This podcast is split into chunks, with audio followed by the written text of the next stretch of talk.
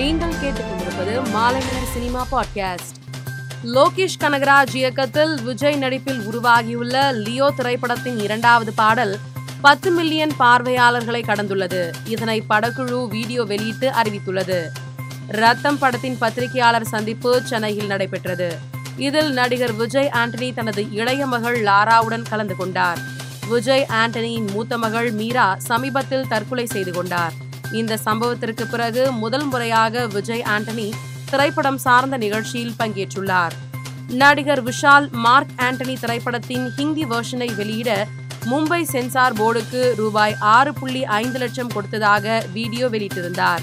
இந்நிலையில் இது தொடர்பாக கருத்து தெரிவித்துள்ள மத்திய அரசு ஊழல்களில் மத்திய அரசு சகிப்புத்தன்மையற்ற நிலையை கடைபிடித்து வருகிறது. யாரேனும் இதுபோன்ற சம்பவங்களில் ஈடுபட்டிருந்தால் கடும் நடவடிக்கை எடுக்கப்படும்.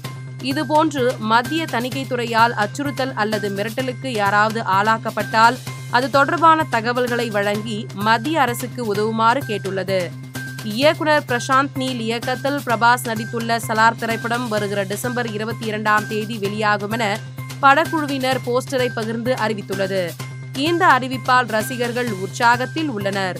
முசாடி படப்பிடிப்பிற்காக பிரபுதேவா உள்ளிட்ட படக்குழுவினர் இலங்கையில் முகாமிட்டு இருக்கிறார்கள்.